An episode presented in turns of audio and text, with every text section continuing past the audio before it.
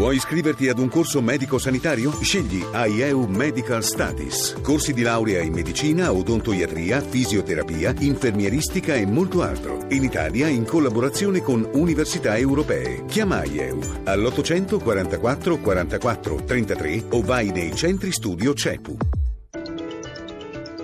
Radio 1 News Economy.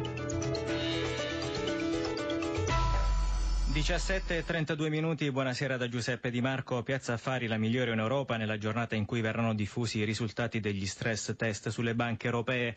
Fra poco ci collegheremo con Milano per la chiusura dei mercati. Parliamo ora di lavoro, cresce l'occupazione, diminuisce la disoccupazione giovanile secondo l'Istat, anche se aumenta di poco il tasso di disoccupazione complessiva. Nel primo semestre sono aumentati anche i posti di lavoro nell'artigianato e nelle micro e piccole imprese secondo la CNA.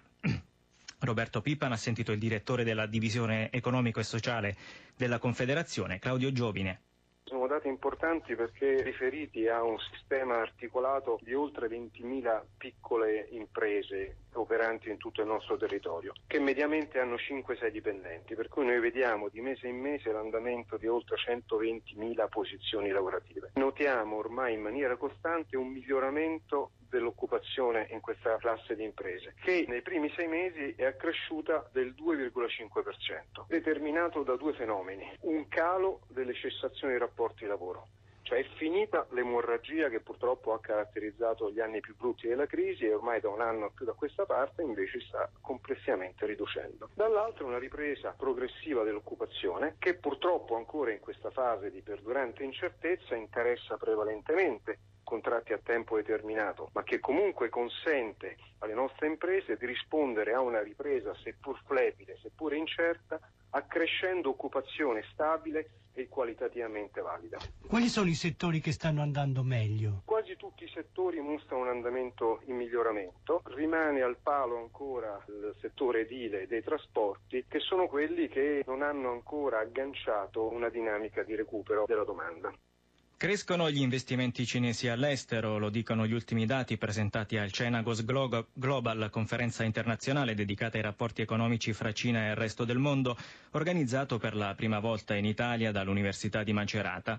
Quali le prospettive per il nostro paese? Sandro Marini lo ha chiesto a Francesca Spigarelli, direttrice scientifica dell'evento prospettive sono senz'altro molto positive e assolutamente in grossa crescita, questo come risultato di un fenomeno che è in crescita in tutto il mondo. Mm, consideriamo ad esempio che nei primi mesi del 2016 le imprese cinesi hanno investito oltre 68 miliardi di dollari in tutto il mondo e l'Italia è una delle destinazioni privilegiate. Nel 2014 si è parlato proprio di anno d'oro degli investimenti cinesi in Italia, nel 2015 per Pirelli sono stati pagati 7,3 miliardi di euro eh, come offerta da, da Chem China, un grossissimo investitore cinese eh, nel nostro paese e non solo. Quindi direi una forte crescita mondiale che si riflette poi sempre di più sull'Italia. Quali sono i settori che destano maggiore interesse? Abbiamo un interesse trasversale sui settori tipici della Made in Italy italiano, quindi dalla moda, ma passando anche alla meccanica, quindi le eccellenze della nostra tradizione meccanica, per poi arrivare alla cantieristica, ma anche alla logistica per la posizione strategica che l'Italia ha rispetto a questo nuovo progetto dell'antica via della seta che parte dalla Cina,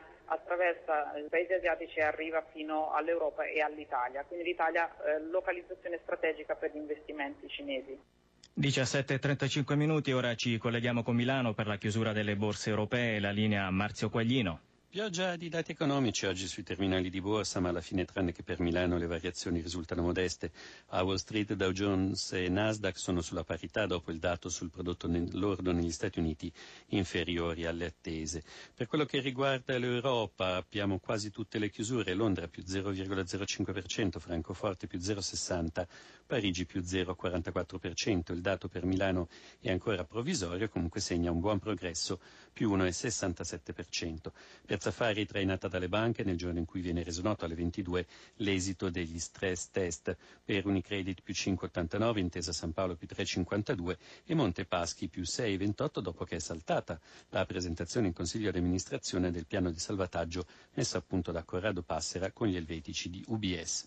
Ancora un tonfo per Mediaset, meno 8,33 per lo scontro con i francesi di Vivendi sulla vendita di premium. Infine le valute con l'euro che si rafforza sul dollaro a quota 1,1175. Grazie a Marzio Quaglino è tutto. News Economy a cura di Roberto Pippen torna a settembre. Domani alle 10.35 andrà in onda l'ultima puntata di News Economy Magazine.